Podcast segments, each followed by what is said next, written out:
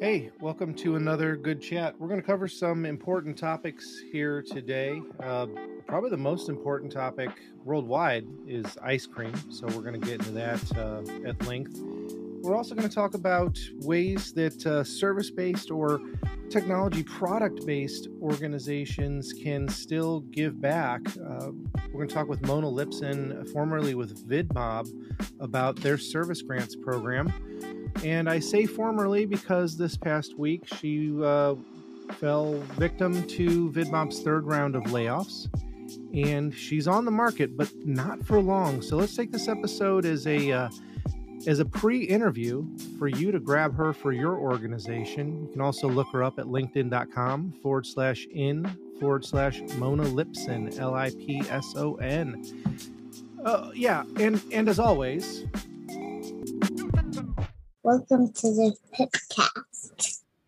All right. We've got another good chat. This episode, we are talking with Mona Lipson, who holds a couple interesting social impact seats, not only as someone that's in the CSR space working for a tech company, but also as a social entrepreneur herself, helping out the neighborhood, so to speak. And I'll let her get into that a little bit later, but she's not only a director at a firm, but she's also a sitting CCO at another organization. So hi, Jess, and hello, Mona. Welcome. Hello. Hi, Mona. Hi, everyone. Thank you so much for having me. And should I clarify what CCO stands for? Absolutely. Yeah, so clarify what it stands for. Exactly. Clarify what it stands for, and then we'll talk about what that industry is. Absolutely. So CCO stands for Chief Churning Officer. And yes, churning as in ice cream. So Chief Churning Officer for my ice cream social entrepreneurial business called Miss Mona Makes Ice Cream. And it was a bit of a COVID accident, but a really great one, and aligns with how I've spent the last almost, 18 years of my working life, which is in the social impact and nonprofit space. So I knew that if I was going to ever start any kind of business, that there would need to be that social impact element to it. And I just so happen to have found that in ice cream. Yeah. And you've really been all over the space. You've been on the agency side. You've been on the founder side multiple times. You've been on the leadership side, solopreneur side, like everything. Yeah, it started with an opportunity to co-found a nonprofit organization back in 2004. And that got me started in the nonprofit space and ended up going back to school for a master's in public administration and bounced around at a few incredible nonprofit organizations, including the Girl Scouts, which got me more focused on the corporate element of nonprofit and social impact. I was one of the team members on the corporate side, and I had a chance to work with Fortune 100, 200, 300 companies, and it really got me thinking about the impact that the corporate sector can make and the responsibilities that they don't often take on and that I think they should. So from there, I went over to a corporate foundation, then a social impact agency, and now I find myself on more of that CSR social impact side of a tech marketing startup company. Oh, so we have to know the responsibilities that corporations don't take on and should, because this would be a great audience for us to learn and understand how we can impact that change in our organizations. Do you mind sharing?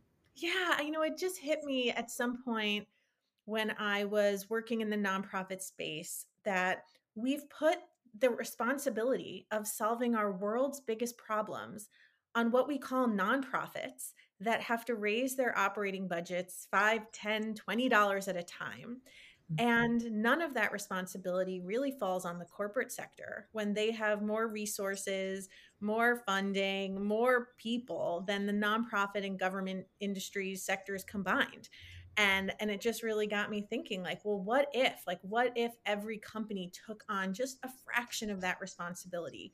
Would we even need nonprofits, or would nonprofits act as like the social service agencies that would actually get the work done, but wouldn't be fighting for the same pots of money, wouldn't be struggling with turnover because staff are underpaid, and that oh so frustrating concept that donations should be going to program, yet program would not exist if there weren't people behind them.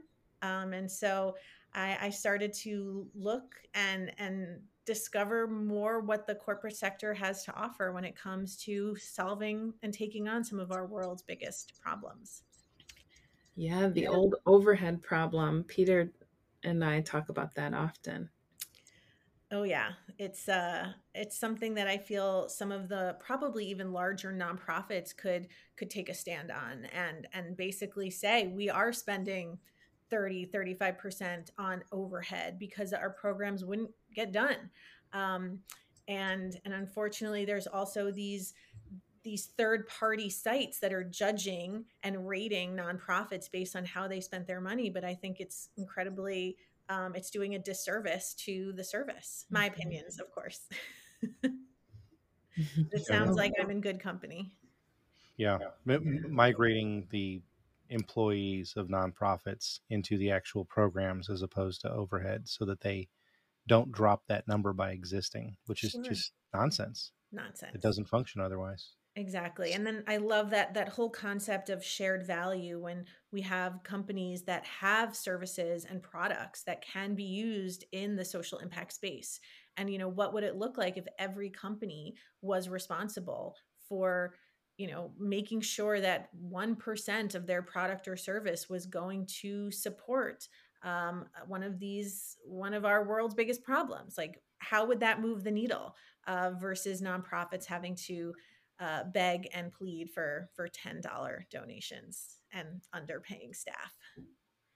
And it's going to seem like I'm jumping all over the place here, but that is something I love about VidMob's program. In my mindset, it's non-traditional, it's innovative, and you're keeping that promise that you just made. Exactly. We feel like we have a product and our service that can actually be used to make the world a better place. And we don't want to limit the ability for nonprofits to access what we have to offer simply because of costs. And so we work with upwards of 60, 70 nonprofits a year, offering them VidMob services, which I don't think we've talked a little bit about, but we focus on two things, creative and creative intelligence. So we not only produce and put together digital short form social media ads, but we also analyze those ads. And we take a look to see what creative elements in those ads are helping audiences engage with them. And so from a nonprofit perspective, that means we're helping these organizations discover what makes a better performing fundraising video, what makes a better performing volunteer recruitment video, what makes a better performing sign this petition video, with insights and best practices that we are gathering both from testing their own videos, but from the larger community, and seeing what elements in creative are performing best, like having your call to action in the first 3 to 5 seconds versus at the end, having your brand and your logo consistent throughout. And all these things that we're seeing are helping videos and ads perform better. The nonprofit community has the right to know that so that they can reach their impact goals. So we're really proud and honored to be able to support so many incredible issues, and that impact a lot of our employees as well. So it's a great employee engagement tool, I guess you can say, or strategy. But we work with our employees to make sure that we are supporting nonprofits in issue areas that impact them as well. So it's donation is the wrong term. We keep using the term donation for this corporate social responsibility work. But what you're offering, what you do for the nonprofits is pro bono engagements from your own team, as well as the technology that's involved. And is it no cost? Exactly. And so we see it as like a service grant, I guess. So instead of a financial grant, we're offering our service. Which of course could have a longer term impact, because it sounds like beyond just making that initial creative or supporting that initial creative, you're helping teach, and you're giving the tools to do it again, to make it repeatable. Exactly. Capacity building is a large component and part of our strategy. And so we hope to be able to provide nonprofits with these insights and best practices and tools so that they can continue to make better performing videos for their organization. So how do you ideate and deploy and sell into an organization, especially a startup, to make that kind of investment with both human capital and product? Well, I think I'm really lucky to work for a company that is purpose-driven, that sees the benefits to the community, to their community, to issues that are pertaining to our community. And so we pride ourselves on being a purpose-driven company. So how did it start? Oh, it's a good story. Unfortunately, I wasn't at the company when it started, but probably was, I guess, maybe year 3 of VidMob, and who the person who is now my boss, who is our executive director of VidMob Gives, was at the time volunteering with his family in a refugee camp in Lesbos, Greece. And he was friends with the CEO of VidMob. And they were talking, and I don't want to misspeak or tell the story in my own words, but the gist is that VidMob wanted to help. They knew they could make videos, and this refugee camp that our executive director was volunteering in saw that there was a need. And so VidMob saw that they could step in and help with some fundraising videos. And that's really what got this idea started, was we have the tools and the expertise to make videos. Nonprofits need video help. And that's how it all got started, because of an incredible volunteer opportunity and experience in Lesbos, Greece, on a refugee camp, and VidMob creating some fundraising videos that very quickly raised a couple $1,000s, I think about $10,000. And they saw I love those. Future to this, right? Yeah, I love those origins that come from authenticity, where it's not, we joined some program, or we had to make some sort of promise in our IPO, or this is a checkbox that we understand we have to have. This individual wasn't even working for the company at the time. He just happened to know the CEO. Yeah, exactly. He worked in the advertising space for many, many years, was a creative director.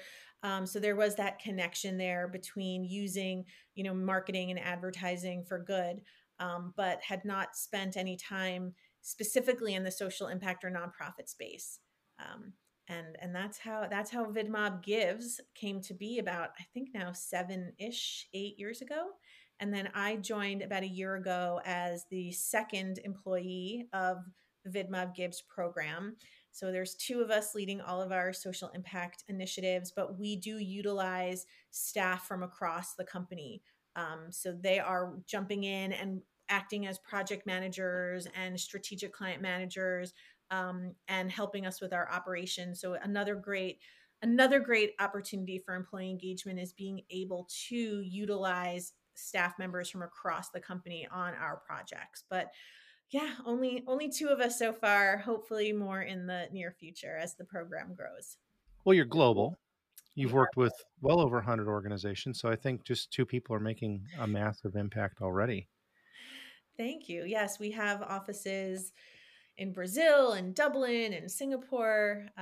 And we work with nonprofit organizations around the world as well. So yeah, any nonprofit out there listening that needs some help with video and creative intelligence should definitely reach out. And that was going to be my next question, because you had alluded to in the pro bono that the individuals that work for VidMob are doing this volunteer work for causes that are important to them. So are they bringing forward organizations that they're proud of, or they're fond of, or they're already working with? Or is this something where a nonprofit would apply or audition? Exactly. So we don't publicize. We don't have a grant application. Most of our nonprofit partnerships come from recommendations from staff members or opportunities that maybe we've had at conferences or workshops or webinars where we get to meet some of these nonprofits. But a large majority of our nonprofit partners are referrals and recommendations from VidMob staff. That's incredible. Jessica, you're leaving us hanging. So Jessica, the way I got to know her was employee engagement. and she's got every innovative idea behind it. So can we make this a conversation, Jessica, as opposed to me just grilling this poor person? Yes. So something you said earlier, I was mulling over in my mind about the best practices that VidMob offers to nonprofits in terms of creating their videos and then posting them to get more of an impression and more clicks and more fundraising. Is there a counter to that? Is there an opportunity for best practices for corporations that are working with nonprofits and want to message their work, their combined work together? Are there ways that corporations should be doing that better? That's a great opportunity that we haven't tapped into. Our clients are for-profit clients where we're working with them to better dissect and understand their creative ads, but we have not worked in conjunction with a corporation and their nonprofit partners to message how to message better together, but definitely something we hope to do because we do know a lot of our clients are very have pretty strong social impact departments and initiatives. So definitely a opportunity there that needs to be explored for sure. Yeah, I'd love to learn more. I think that's a big opportunity because I know there are organizations doing the work with nonprofits, but we don't necessarily hear about it very often. And it'd be great to understand what's happening behind the scenes and then the impact that it makes. I know that's a long-term play, but understanding how that impacted the nonprofit might entice other corporations to step up and build these partnerships as well. Definitely. You know, and it's so interesting because there is that fine line between, right, companies talking about their social impact projects and initiatives where it comes from a genuine and authentic place versus coming from that marketing space. Mm-hmm. And we know that consumers and audiences are getting savvier and savvier and can see through which initiatives are sincere and which initiatives are a part of those companies and which are just simple, you know, check the box, like you had mentioned earlier, or mm-hmm. once-a-year things. And it's something that I've dealt with myself in some of my past positions where companies are a little hesitant to talk about some of these projects because they don't want to come across as as a PR stunt, right? Or the famous greenwashing and pinkwashing and all the washings. But I do think that the more you talk about it, the more you see that it is ingrained in business strategy and ingrained in purpose and ingrained in the DNA of a company. So I do hope that more companies come forward and share the important work they're doing in collaboration with the nonprofit sector, with the social impact sector, because people are resonating more and more, especially if they are genuine. Mm-hmm. Certainly. Yeah. Yeah.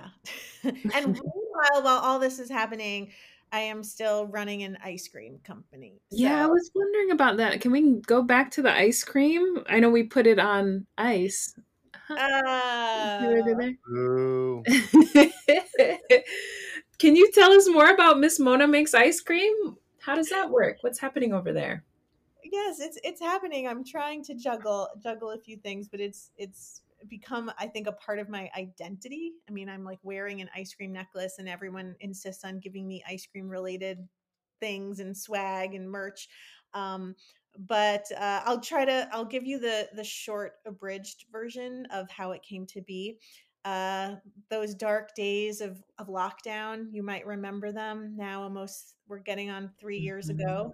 I had started making ice cream for fun.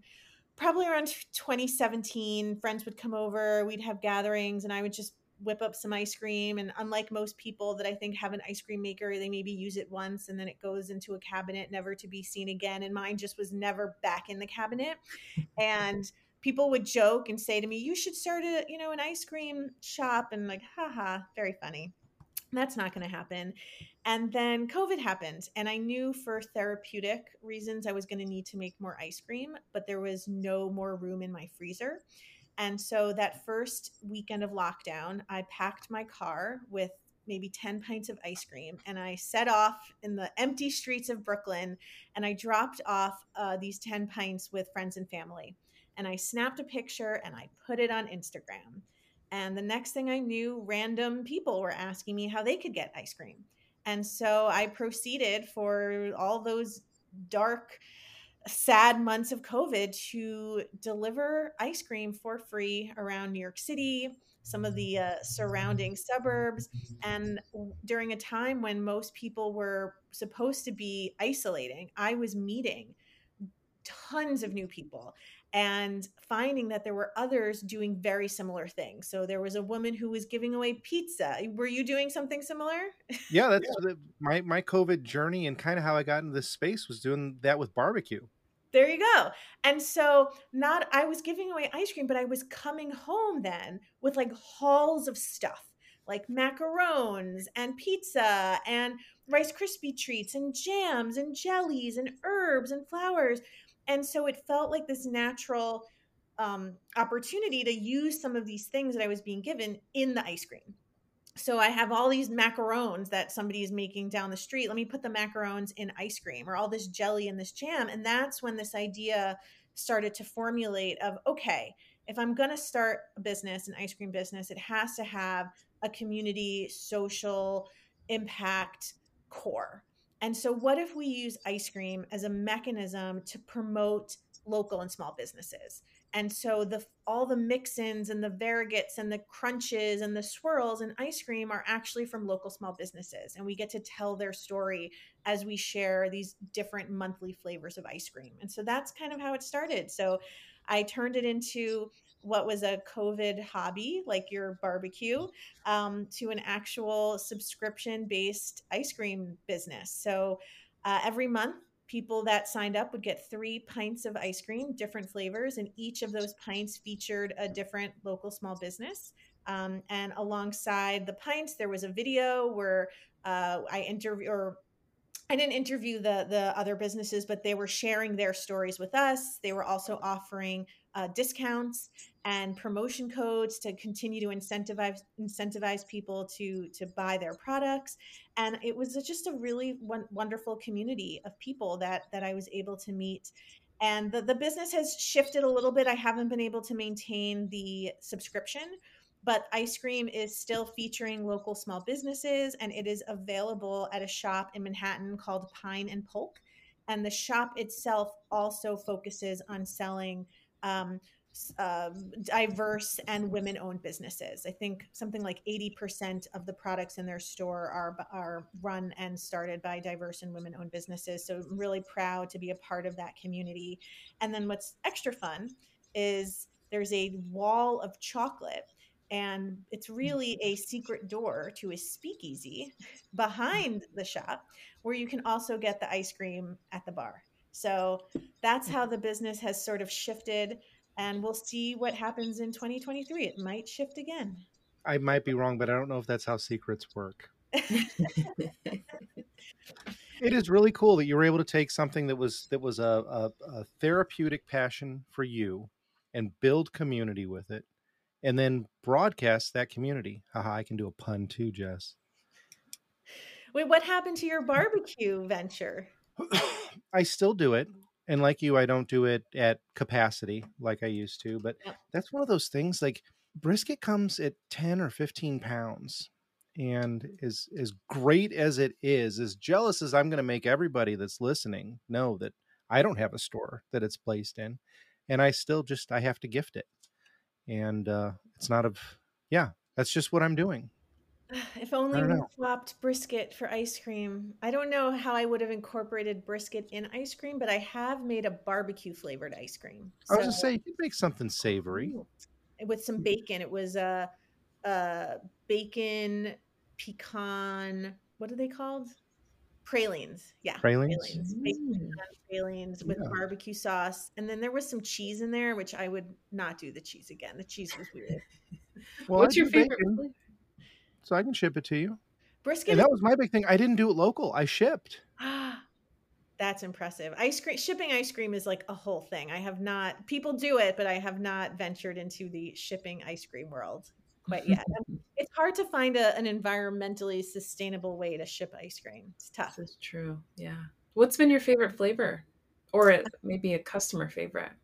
I always say it's like asking somebody who their favorite child is. It's such a hard question to answer, but there's a few. I would say I make a really good basil ice cream.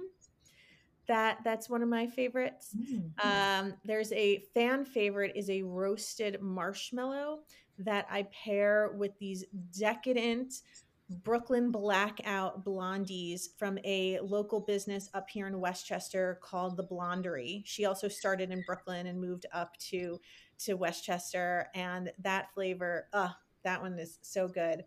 Another fan favorite, everyone loves a birthday cake. So mm-hmm. I collaborate with an e-commerce donut bakery that focuses and features cake donuts.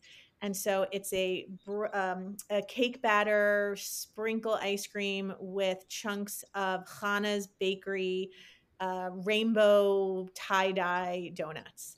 And that's another fan favorite. But I think another one of my favorites, and this will be the last one, is a goat cheese flavor. And I recently paired that one with a small business that makes mandel bread. And so we did a fun goat cheese and honey and mandel bread flavor. So wow, one of my faves. So yeah.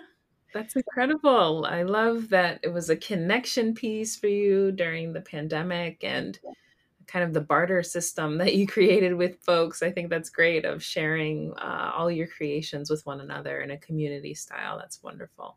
And also, as hearing you talking about the different flavors, you were highlighting all the other organizations and small businesses that you work with. So just an incredible venture. I'm really excited to hear that you've been up to it and what you've been up to. But I wonder what's next for Miss Mona Makes Ice Cream, and also VidMob while we're there as well. What is next? So we shall see. I recently did move out of New York City to a smaller community about 50 miles north. And I like the idea of continuing to build that community engagement. And so I think potentially moving the business up to this area and getting to know my neighbors and working with some of the businesses up here is really enticing. I love New York City. New York City is my home.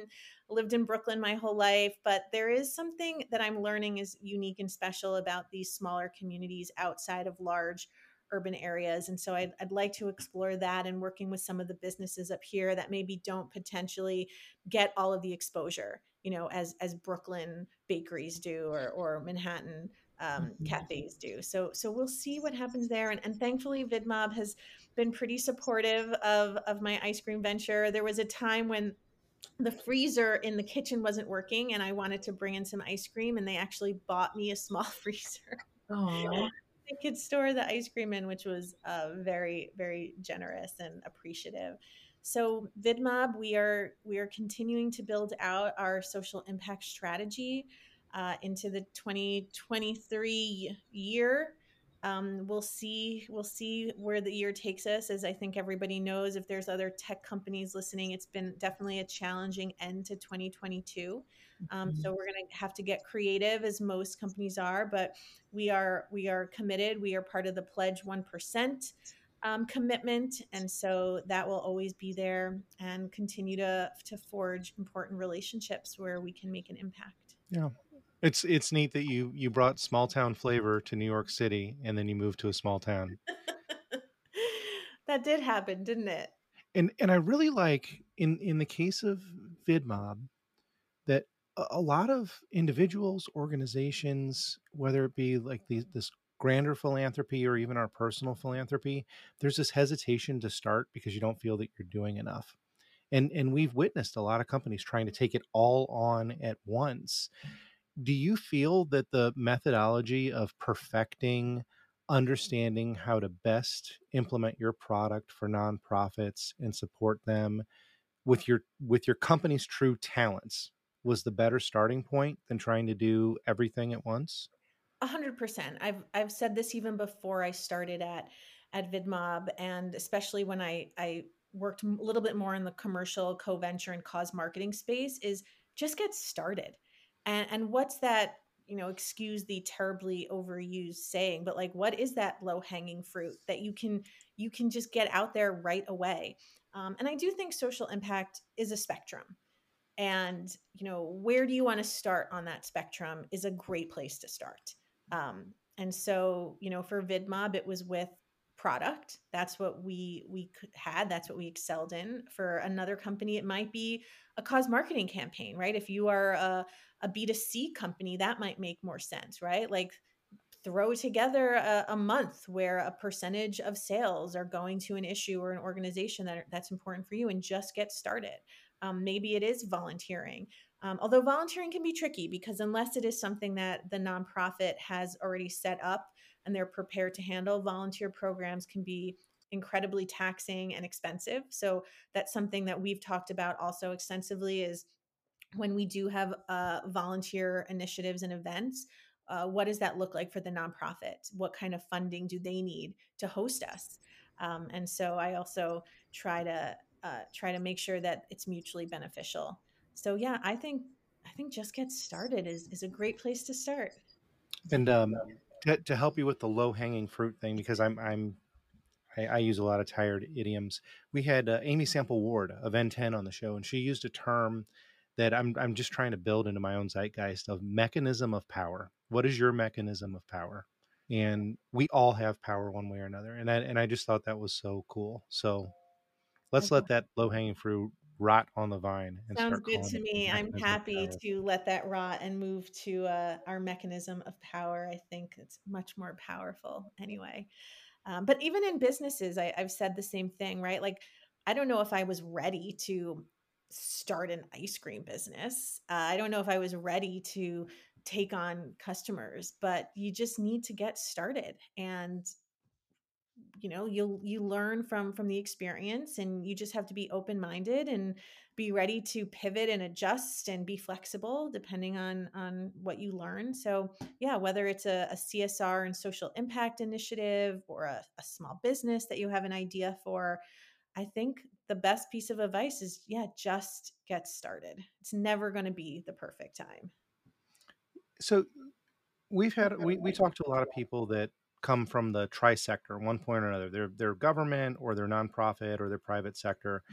And a few people that like jump back and forth, or they've had some influence, but you're adding a fourth sector in my mindset, because I never think about larger nonprofit corporate partnerships. Yeah. A lot of the nonprofits we talk to, it's the donor mechanism, it's the fundraising side, not a true partnership. And that's really different. That's really special. And I guess what I want to ask is your perspective on both the smaller nonprofit front and on these larger nonprofits that have the corporate partnerships. What are they looking for? How can programs be built better on the CSI and CSR side to match what the nonprofits actually need?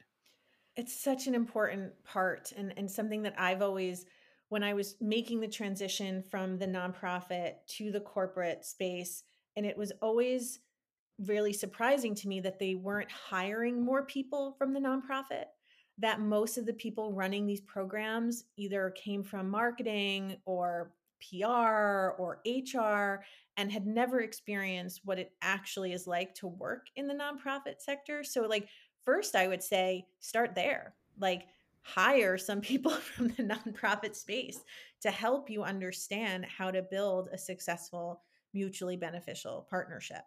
I think before you even go at it, like understand the nuances and the struggles that nonprofits face. And then you bring up another really good point, right? The small versus the large nonprofit. And the large nonprofits are going to have more resources. They're going to maybe have dedicated staff to work with you. They're going to have marketing budgets. And so there is a benefit to working with a bigger nonprofit. They just have the capacity to put programs together. And it's something that we face and struggle with all the time, where we want to help the small nonprofits. And I actually run a small nonprofit on the side also. I do work in Guatemala with an organization called Guatemala Healing Hands. And like, we're tiny. Our operating budget's, you know, under $150,000. And like, I know that like, I barely have the capacity to work with a corporate partner. We just don't have the people power to do that. So I don't think that there is a negative to only working with big nonprofits. It actually might push your agenda farther because they have the capacity. But then what will help the small nonprofits? It might actually be dollars. It might not be building out an extensive partnership because they just don't have the capacity. And we're seeing that all the time too, where we're looking for some impact numbers. We want to know how did the campaign, you know, simple things like how did the campaign go? And they might be completely volunteer run and they just don't have the time, the space, even the expertise and the technology to provide us with data that we're looking for. So I think the first and foremost is understanding the nonprofit dynamics, hiring some people from the nonprofit side, and then really understanding what you're trying to accomplish. And if you want to build out a partnership, it's probably going to have to be with a larger nonprofit because they just have capacity. And that smaller nonprofit might really appreciate your matching donation. A lot of good nuggets in there. The hiring aspect. So I'm big on product impact. That's my thing. That's what I believe in. Yes. And I've been discovering something that I've just been calling an invisible equity, and I'll come up with a clever name for it eventually. But when the tools are given, when modern cutting edge tools are given to nonprofits and their people are trained on how to use it, it helps dispel this myth that when you work for a nonprofit, you're broke and all you use is a bootleg copy of Windows 98 and Lotus Notes, and that's the only tech you know. Whereas with these offers and what's being given, they have a modern tech stack. They are trained on the modern tech stack. They understand the modern tech stack. And now you have people, and don't hire away everybody from the nonprofit sector. And if you do, start thinking about going into it yourself. We need people on every side of the picture doing the work. But it's really cool. And that's something amazing about the work you're doing because you provide that tutelage in it. Well, we're a pretty new industry too. So even our corporate clients are fairly new to this creative intelligence.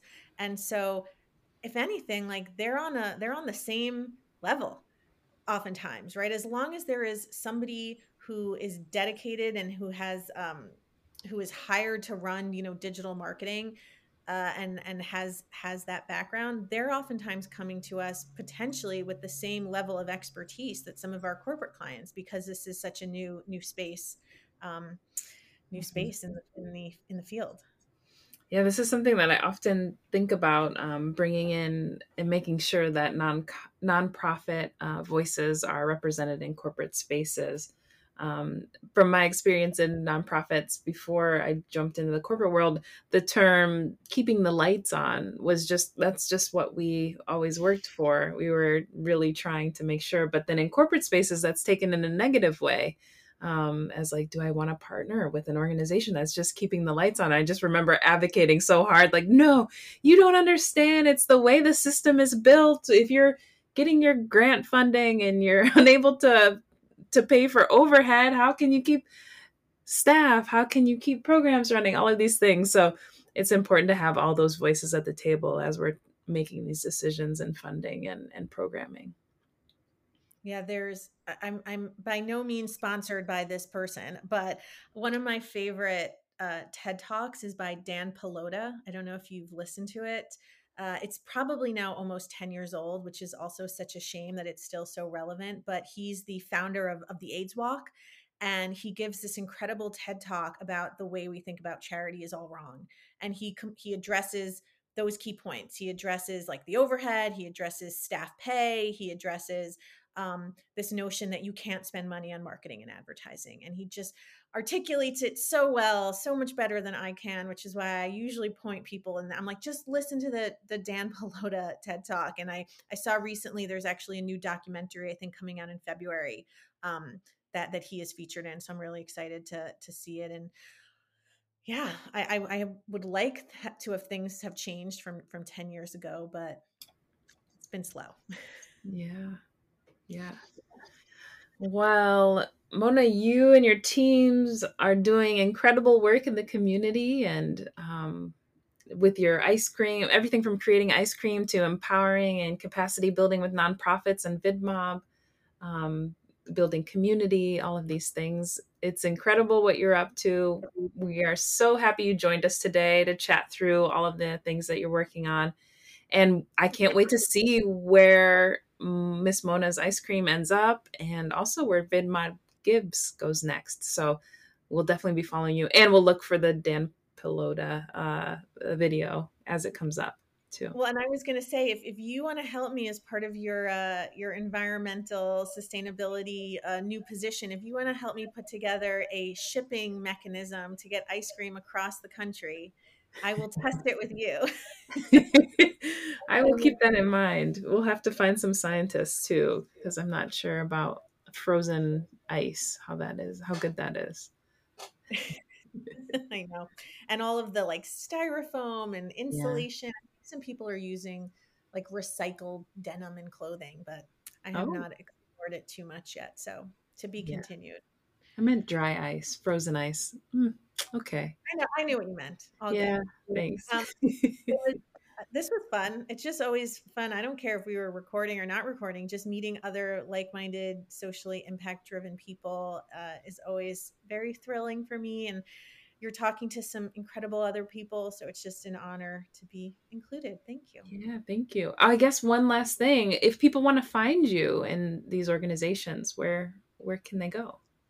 So Miss Mona Makes Ice Cream is on Instagram at Miss Mona Makes Ice Cream. Of course, find me on LinkedIn, Mona Lipson, and MissMonaMakesIceCream.com for updates on the business outside of New York City. We shall see. And of course, VidMob.com, and you'll find our Gives program is on there as well. Amazing. Well, as always, it's been a good chat. And that does it for this episode. Should you or someone you know be our next guest? Visit goodchat.org and click the link to nominate a guest. If you like what we're doing, please rate and review us and tell your friends. You can find other ways to support us at goodchat.org, and catch you next time.